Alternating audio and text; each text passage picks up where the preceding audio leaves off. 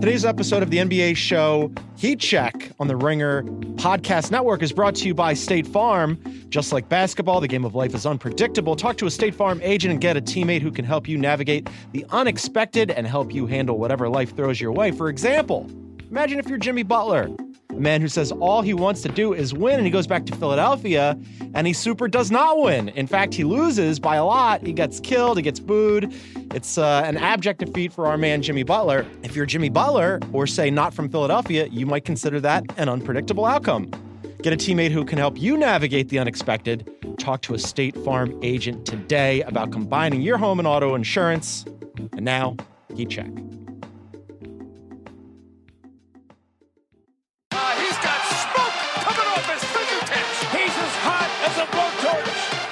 Check. You knew that was coming. It's heat check time.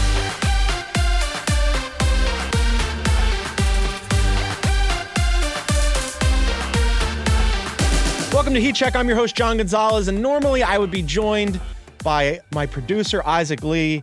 Uh, alas, he has uh, died and gone to the big podcasting studio in the sky. R.I.P. Isaac Lee. And we welcome in new Isaac, Yes. Steve Allman, Hello. you'll be here each and every week now. Yes, I, I will. Rest in peace, Isaac. Yes, R.I.P. Isaac. Uh, he, he was fine. Uh, but you, we're very excited to have you. We don't have to talk about the Clippers anymore. You're from Chicago, yes, where it's very cold there now, but you live in L.A uh, and you're enjoying the warmth, and you can watch the Bulls because we have television here. You can watch the Bulls from afar. I could watch that disappointment from so many miles away. Although we're going to talk about uh, the Bulls a little bit later in the show, Zach LaVine had a heater. I mean, yeah. I mean, well, it's it's that's the thing. We've been we've been hitting the snooze bar on the Bulls for many years back in Chicago, and the other night it was just more of like a huh.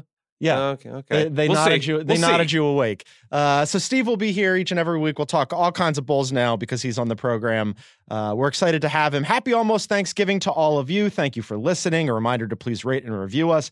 And don't forget about all the great NBA content on the ringer.com. Dan wrote about PG and the Clippers joining his five most interesting teams of the week. Young Paolo Escoblog debuted his new column, uh, The Biggest Questions of the Week, which will run every Monday. Uh, young Haley O'Shaughnessy broke down the five plays that explain Trae Young's killer skill set. And Zach Kram he wrote about the Warriors and how they're chasing history again for all the wrong reasons. By the way, coming up later in the show, Zach Kram joins us. We haven't had him on uh, in a little bit. He's going to join us to discuss the sweeping changes that could be coming to the NBA very soon. But first, let's review the latest news from around the league and bring in our regular contributors, Dan and Haley.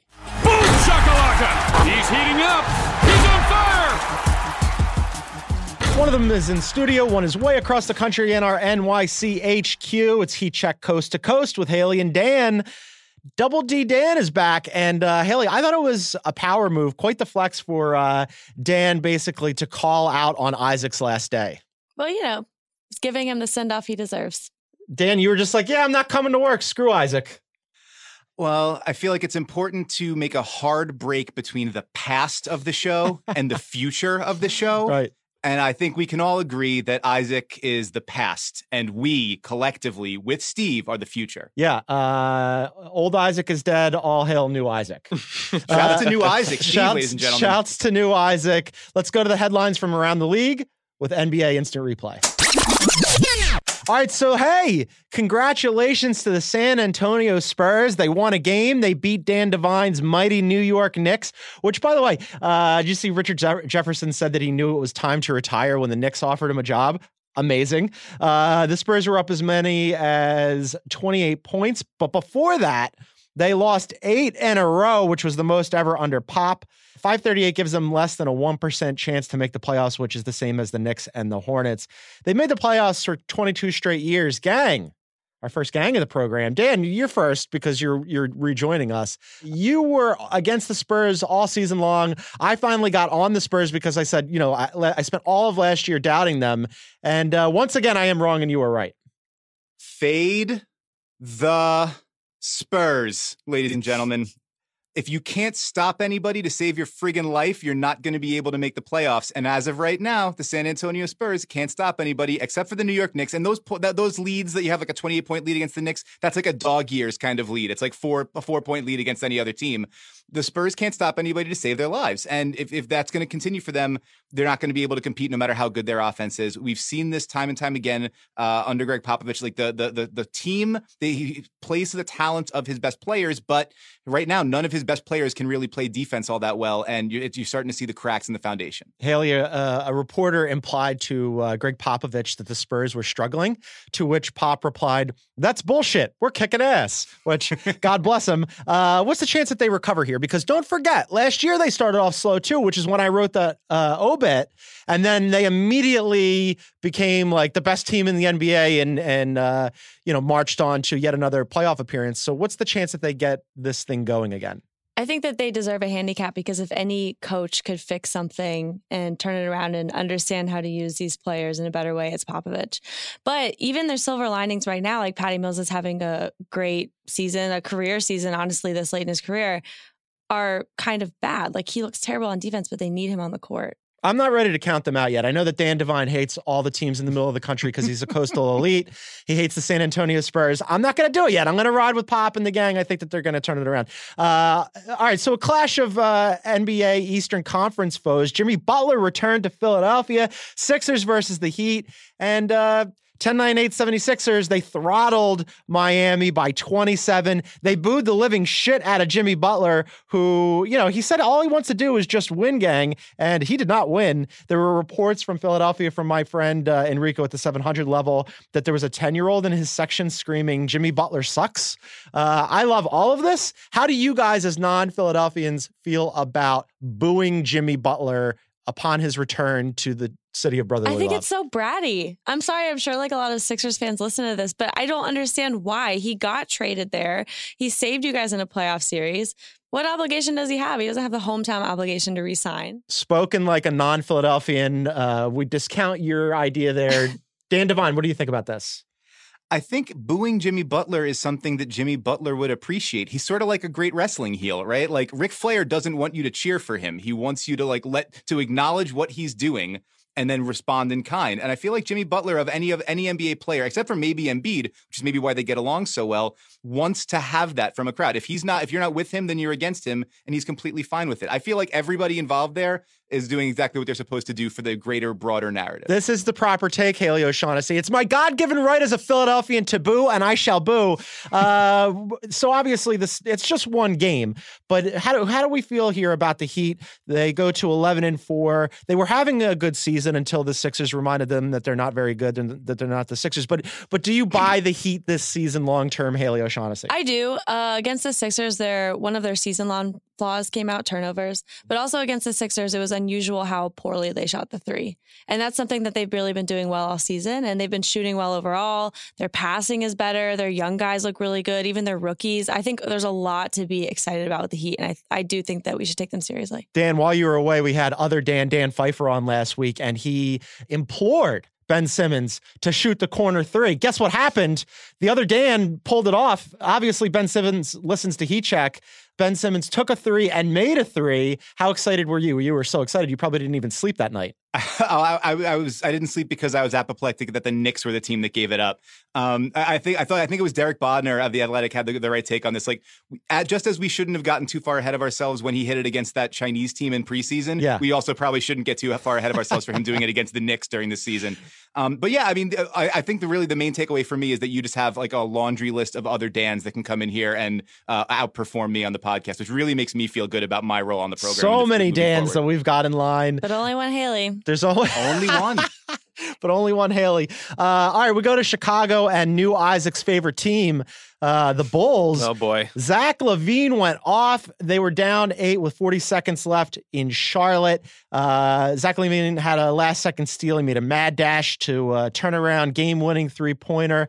Later on, he, afterwards, he was asked about it. He said, I pretty much said, fuck it. I'm going for the game. He finished with 49 points and 13 threes and a one point win against those Hornets. It's the second most threes in a game in NBA history behind just Klay Thompson that tied him with Steph Curry. That's courtesy of our very own Zach Kram, who will be joining us a little later in the program. But I bring this up because it's kind of a take that Jim Boylen move, because before that, in a loss to the Heat, uh, Jim Boylen basically sat down Zach LaVine early on, and uh, Zach was asked about it after the game. He said, you know, like, why do you think he he yanked him? He said, Well, if he doesn't trust me, it's hard to trust someone who doesn't trust you. Danger, Haley. How do you feel about this uh, potential conflict in Chicago? I wouldn't say that Boylen inspired him. I don't want to like create that narrative. I think that this is going to end up like coming to a head, like so many different occasions have in Chicago in the past. And this is just kind of his nature. We've seen this like a million times out of Jim. Even like last week, he said after the Nets, he was like, I can't go out and play for play for them. So him speaking out is going to continue to happen because the Bulls are going to continue to lose. And maybe it fueled Zach LaVine, but eventually it's just going to annoy him. Uh, Dan, afterwards, Boylen said, I just pulled him. It wasn't combative. Guys know Zach LaVine and Lauri Markkanen and our starters got to play better for us to become what we can become. Who's right here? Does Boylen have a point? Because I also think it's kind of hard uh, to play better if you're not, you know, playing. But the problem with that is like Zach LaVine is also actively not playing on half of the court most of the time. Fair. You know, it, it, so you know Jim Boylen is you know your sort of quintessential hard ass old school kind of coach who, if like you're not giving effort on defense, you're not if you're breaking plays, you're not going to play. And Zach LaVine kind of admitted that he's like, you know, he wanted me to you know to do X, Y, and Z on the pick and roll, and I kind of didn't do that. That the, the one thing coaches can control is playing time, and they can't man they can't mandate effort, but they can say if you're not going to do what we want you to do, you're not going to play. Now, is playing is not playing Zach LaVine counterproductive to what the Bulls are trying to make uh, put together? Probably, but this is it doesn't seem like it's out of the realm of possibility for Jim Boylen to have been in the right on that thing and still sort of be wrong in the bigger picture. I feel like Haley's right. This feels like a precursor to a blow up, but I'm not really sure who's going to be at fault when it happens, and it might just be that there's blame on both sides of the table. Uh, new Isaac, Steve, where do you fall on this? Are you with uh, cranky old man Jim Boylen, or are you with uh, fun, take a lot of three pointers Zach LaVine? I don't know. I mean, waking up from this very long slumber of Bulls fandom just to say, just to weigh in on something like this, I don't know. I would be like, all right, well, I've been saying what we've all have been saying. The city of Chicago is we'll see. Yeah. like we'll see. That's This all that it's been. That's a perfect Heat Check take right on the fence. We love new Isaac.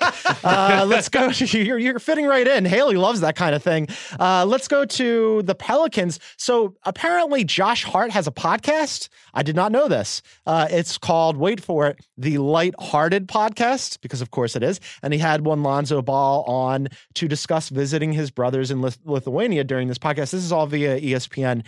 Uh, so Lonzo on this podcast said Lithu- Lithuania was very depressing.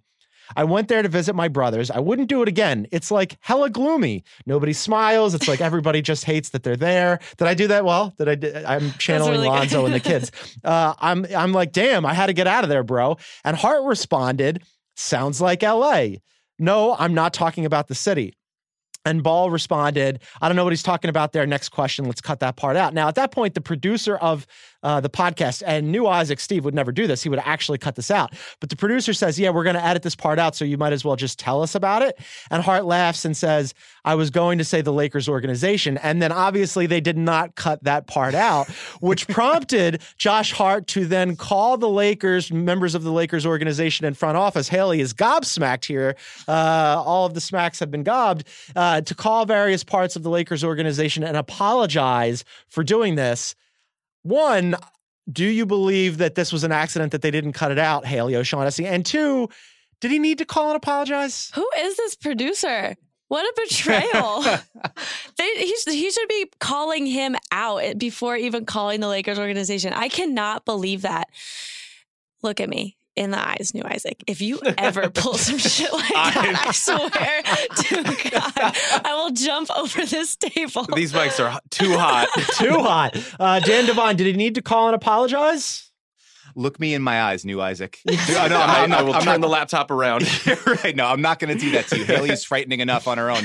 Um, I think I don't know if he needed to call to apologize. I mean, the, the guys that got on the business end of that Anthony Davis trade were basically like walking on eggshells for a year, right? Like, or for six months, or however long it took.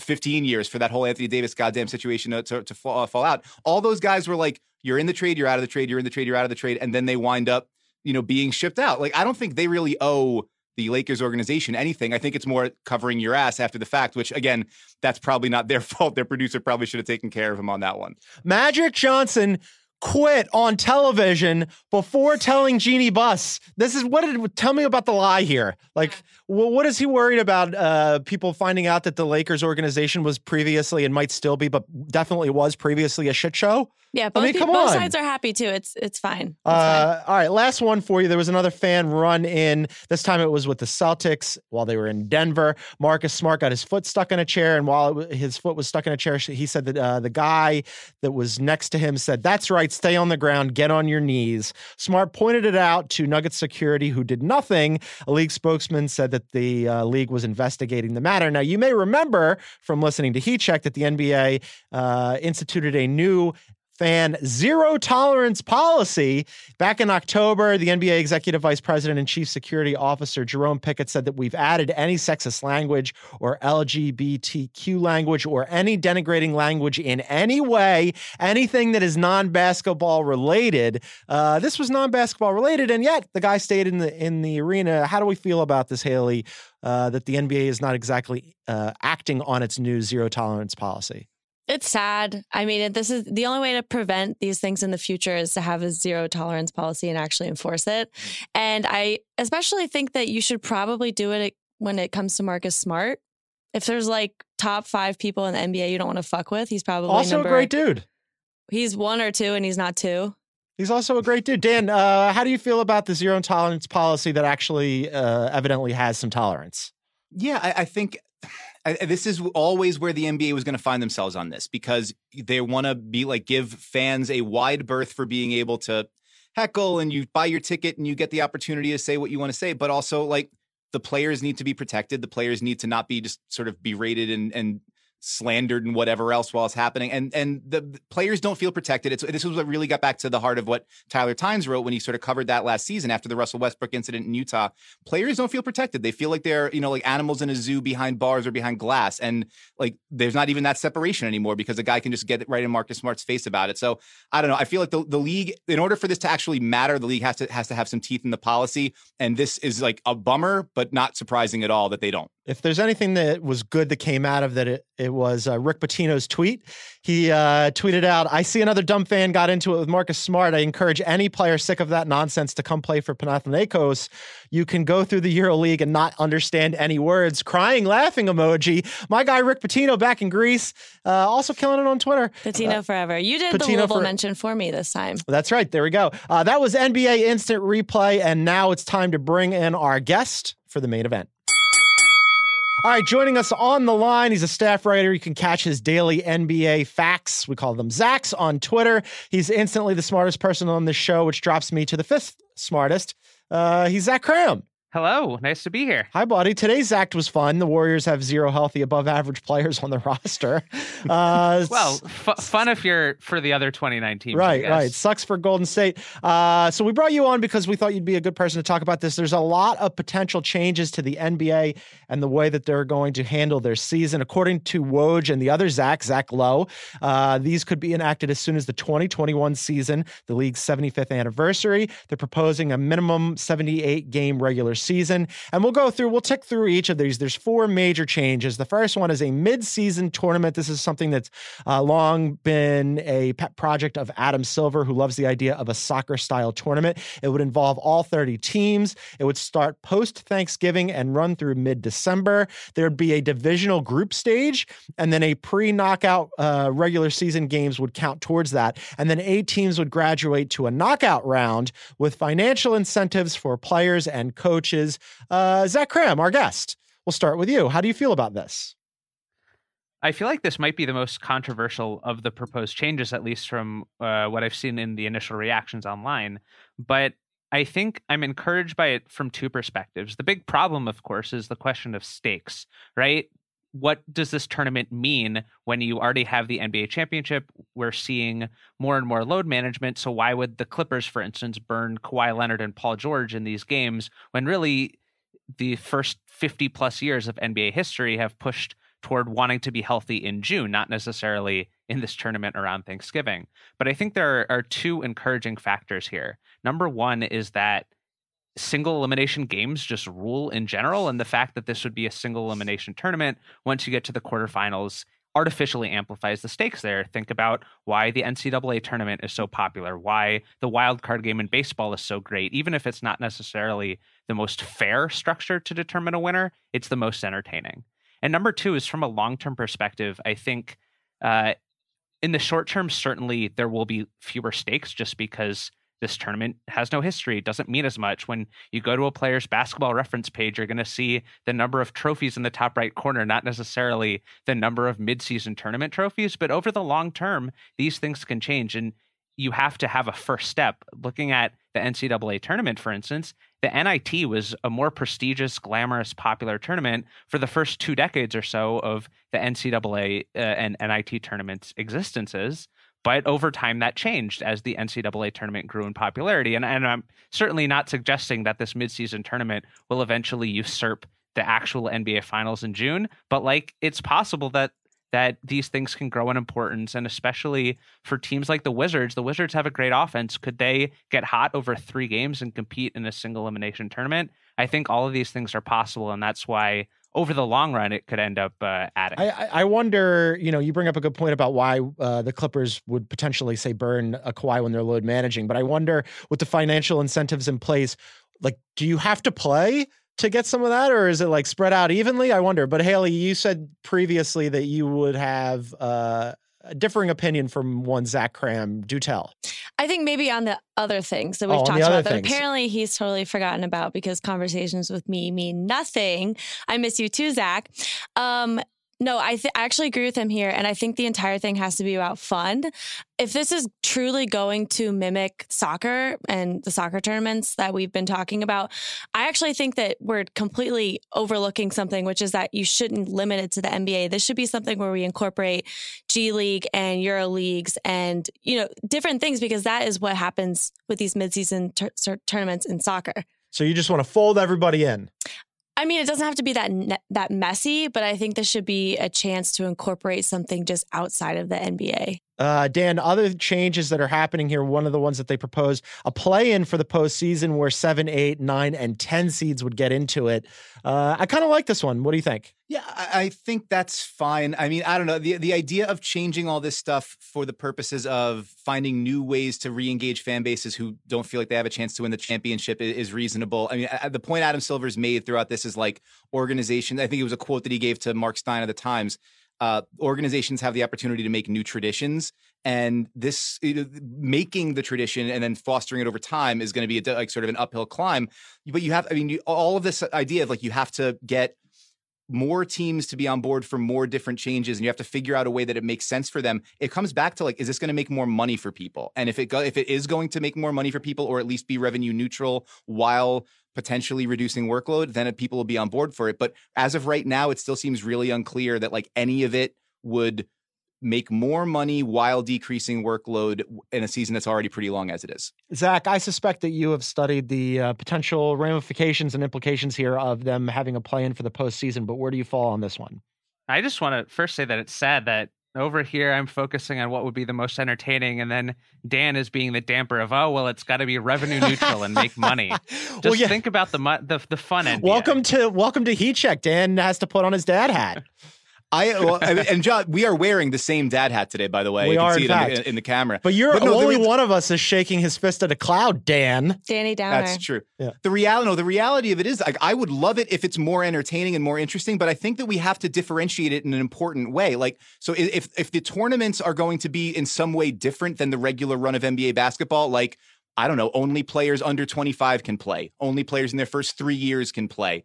Um, you know, if you were part of a playoff team the year before, like you know, you're not going to be, or whatever. There, there needs to be some kind of differentiation because otherwise, it's just sort of reorganizing something we already have. And like, I don't know that that necessarily just putting that in the context of a single elimination tournament with no pedigree makes it much more exciting in the here and now. But I, I, I'm open to the possibility of being wrong on that. I just feel like if you're going to introduce something new, that uh, there needs to be more new about it. Zach, um, just to summarize here, Dan hates Dan hates fun, and you and I are pro fun. We like fun. This sounds like fun to me. What about you?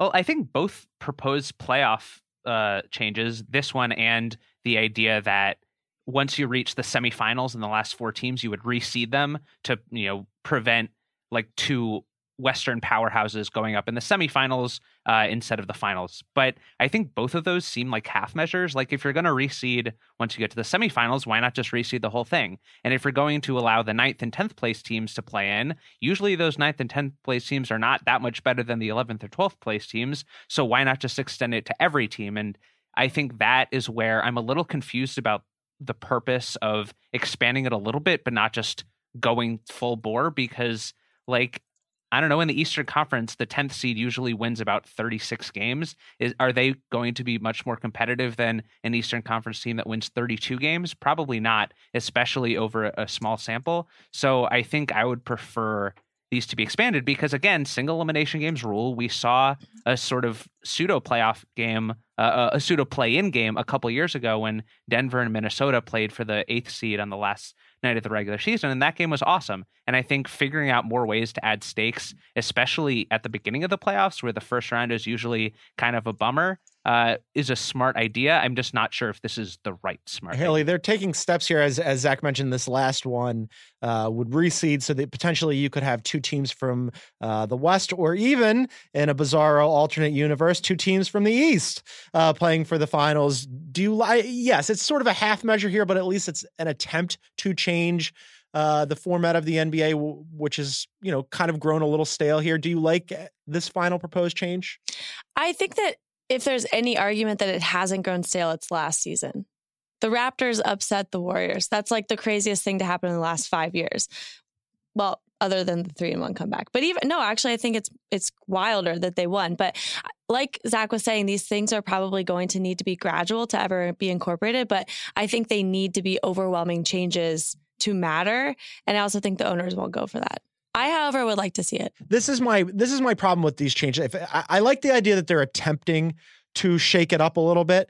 But my whole thing here, and uh, Dan knows because we were on the road for the playoffs last year together. For I think we just got back. Uh, the the season, the regular season, is really fucking long, and then the playoffs are two months long, and they're go- they're going to in this scenario. There's a potential chance where. Uh, a team could play as many as 83 regular season games. So on the one hand, they're saying, you know, 78 regular season games at a minimum in an attempt to reduce. But once you add in uh, the midseason tournament and the reconfigurations with the with the play-in games, you could potentially have more games. Like Zach, check my math here. You're the math guy. Wouldn't that be more games? Aren't we supposed to have fewer games here? Indeed, 83 is greater it's than more 82. than 82. You, yes. I'm glad you invited me onto the pod to work with this advanced calculus. But I think this is where, as as I was making fun of Dan earlier, I agree that the money will end up playing a role because like my idea for shortening the regular season if we're going to stay with 30 teams is if you play every team twice and then every team in your conference a third time that works out to 72 games which sounds ideal when you're load managing guys like Kawhi and maybe LeBron they're probably going to end up playing around 70 to 72 games and that seems like an ideal scenario. You would have more balance in the schedule, but that would require losing revenue for five home games. And maybe over time, adding in a midseason tournament could account for that gap. But you're right. It seems like you're almost adding more games or at least not getting rid of games when even Adam Silver has admitted that's kind of the goal he has. Zach, I'd like to note for the record that you were talking cash shit earlier about my my uh, my lack of excitement and my Debbie Downerness and all those sorts of things. And then by five minutes later, you came right around to my point of view, my man. This is this is growing up. That's what this is. That's what happens here on the on the Heat Check podcast. No, I mean th- this is exactly right. If we're gonna do fewer games, do fucking fewer games. Don't Yes. do four fewer games. Do ten. Do fifteen. Do sixteen fewer games. Whatever like and then make these they put time around these like the international breaks they have in soccer or something like that Yes. to be able to to, to build in the time around it. They lengthened the, the the season a couple years ago to expand more time. They wanted to put more time into the all-star break so that players aren't getting run into the ground. We can't just fill in those gaps with new shit because we think it'll sell better. The whole point is to ha- is to make all of it matter more and scarcity is the answer for that. I propose just canceling March. Just like let's cancel March. we'll all take a timeout and a nap before April rolls around and there's the playoffs. Uh, Zach Kram, this was hugely helpful. I could not have figured out 83 is more than 82 without you. Go read all of Zach's stuff. He's very, very good. Thanks for joining us, buddy. Thank you so much. All right, that was Zach Kram. We love Zach Kram. And now it's time for a segment that we also love Good Call, Bad Call. What a bold call here. All right, so uh, we've done sort of like a little bit on this show where we've where we've reviewed jerseys, and uh, because listeners at home can can see these things uh, if they go and pull them up on their own. Uh, but we're to do an all jersey edition of Good Call, Bad Call because we can't help ourselves. So we'll start first. Dan, you missed this last week. I made the mistake. Isaac joined us for uh, the entire show, and I made the mistake of throwing to Isaac first for one of the good call, bad calls. And Haley yelled at me. She said, I always start. What are you doing? It's sexist. So we're going to go to Haley O'Shaughnessy first. hey, Haley, what do you think about the Nets Bed Stuy jersey? Uh, I don't like them. I just don't like the font. I think that a lot of these city jerseys, the problem is that they, the idea behind them might be good, but the execution, the actual font, the colors, everything, it's bad. So BC me. BC from from Haley O'Shaughnessy. Dan Devine, our resident uh, Brooklyn expert. Uh, what do you say about the Nets Bed Stuy jerseys? It's still a BC for me. I mean, it's the, the same idea as like why the, uh, the the the other ones, the other sort of graffiti font jerseys didn't work for me. The font, yeah, Haley's right with the font. I do like the kind of Coogi uh, piping on it, the Mhm. Coogi sweater colors, but like there's a little bit of like the Nets are playing kind of Biggie karaoke at this point, and I feel like it's a little bit of it's a little bit much. But uh, I'm open to more neighborhoods in the future. If there's a Flatbush one, perhaps where I live, I'll, I'll I will buy that at some point. But uh, right now, we're going to go with the BC. Uh, New Isaac, BC or GC on the Nets Bed Stuy jerseys? BC. I, I- all these New Jerseys have been looking like wiling out jerseys anyway. So, so we got three BCs. You guys don't know fashion. I'm a GC. I love these. I think they're excellent. Uh, it's fun. I like the Nets stuff. It's good stuff. Uh, all right. What about the Celtics? The Celtics have a Boston Gaelic font, as somebody described on our Slack. It's a font that just ordered a round of fireball shots and got into a bar fight. Uh, Haley O'Shaughnessy, uh, what say you? I can't believe that you say I don't know fashion when I'm in this outfit. Fair which is enough. You- look. clearly, clearly a great outfit. Look, yeah, Um, it, but it stopped there. I mean, the Nets bed styes. I'm I'm all, all on board for anything Biggie. Go. Uh, This, I feel like Mm-hmm. as an Irish person, this should be a GC for me, but it's a BC because this looks like the O'Hara's pub that is on every college campus ever. yeah, And who has good memories from that pub? it's a BC for you. It's a BC. Dan Devine. It's a BC for me, especially because all of the players that the Celtics had sort of posing in this Kemba Walker, Jayson Tatum, uh, Jaylen Brown, and Gordon Hayward look like deeply uncomfortable to be associated with that kind of bar. Like, you know, there, somebody's about to get thrown through a plate glass window after screaming for 45 minutes. And I feel like it, nobody really wants to be there, let alone in that, like living inside of it. So I think it's a BC all the way around for me. New Isaac. uh, BC as well. I would have preferred the font from Cheers. Yeah. Uh, sweep it up. Mm. I'm a BC as well, uh, contractually obligated since I'm a Philadelphian. Uh, we go to the Grizzlies. The Grizzlies brought out their big country throwbacks from the Vancouver era. Uh, Haley O'Shaughnessy, Grizzlies throwbacks. Jonas kind of looked by. By the way, I, like I'm going to guess you you don't remember Big Country. Dan Devine, you remember Big Country. Jonas kind of looked like Big Country in those jerseys, did he not? Oh, well, minus the flat top. That's that's really what you're missing with. he with needs Brian that a little bit. Uh, Haley O'Shaughnessy. These are beautiful. As somebody who has bought a lot of Vancouver gear just because I liked how it looked, yeah, I'm all for these. GC, GC. Dan Devine. Also GC something about that that sort of like the teal really pops now. I mean, it might have been a bit too much at the time, especially when on the back of a Mike Bibby, but now it's really coming around. Uh, New Isaac. Extremely GC. Very clean. I They're- like this. I hated them back in the day, and I friggin' love them now. They should only wear these. They're beautiful. Sweep it up, GC. Uh, last one for you. We're gonna do these together. The Kings brought out a Sactown jersey, and uh, the Bucks have a Cream City jersey. Which led Trey Kerby to tweet, I can't wait for Sactown versus Cream City. Uh, let's go on the tweet there. Haley O'Shaughnessy, Trey Kerby's Sactown versus Cream City tweet, GCBC. I can't say anything. You'll have to bleep it all. just move on. Dan Devine. Trey, uh, uh, fine. GC Trey was my old boss at Yeah. my my previous job, a, a longtime internet friend. But also, what are we doing here, guys? Come on, what are we Uh, doing in New here? Isaac. I, I, I, I, can't believe that they're just doing this and not thinking that the internet's gonna just jump on them. Yeah. Extremely BC. Extremely GC for the exact same reason. Shouts to Trey Kerby for putting Cream those City? Are you kidding me? for for putting those two things together. I saw Trey's tweet and I laughed for I'm still laughing. We're talking about it on the show. Uh last one. Uh, the Heat Check podcast talking about jerseys when people can't see them. Haley O'Shaughnessy. Uh, GC because Isaac's not here to stop us anymore. That's true. Shouts to Isaac. Uh, Dan Devine. Uh, GC, we'll see you at the crossroads, old Isaac. New Isaac. GC, because I'm the new Isaac. Sweep it up, GC. uh, I want to thank everybody who was on the program. Zach Kram was excellent. New Isaac killed it. RIP Old Isaac. Dan Devine and Haley O'Shaughnessy, thank you. And thank all of you for listening. Please rate and review us. Read all of our content on theringer.com. Listen to the Ringer NBA show on the Ringer Podcast Network. Heat Check will be back next week. Happy Thanksgiving, gang. Bye.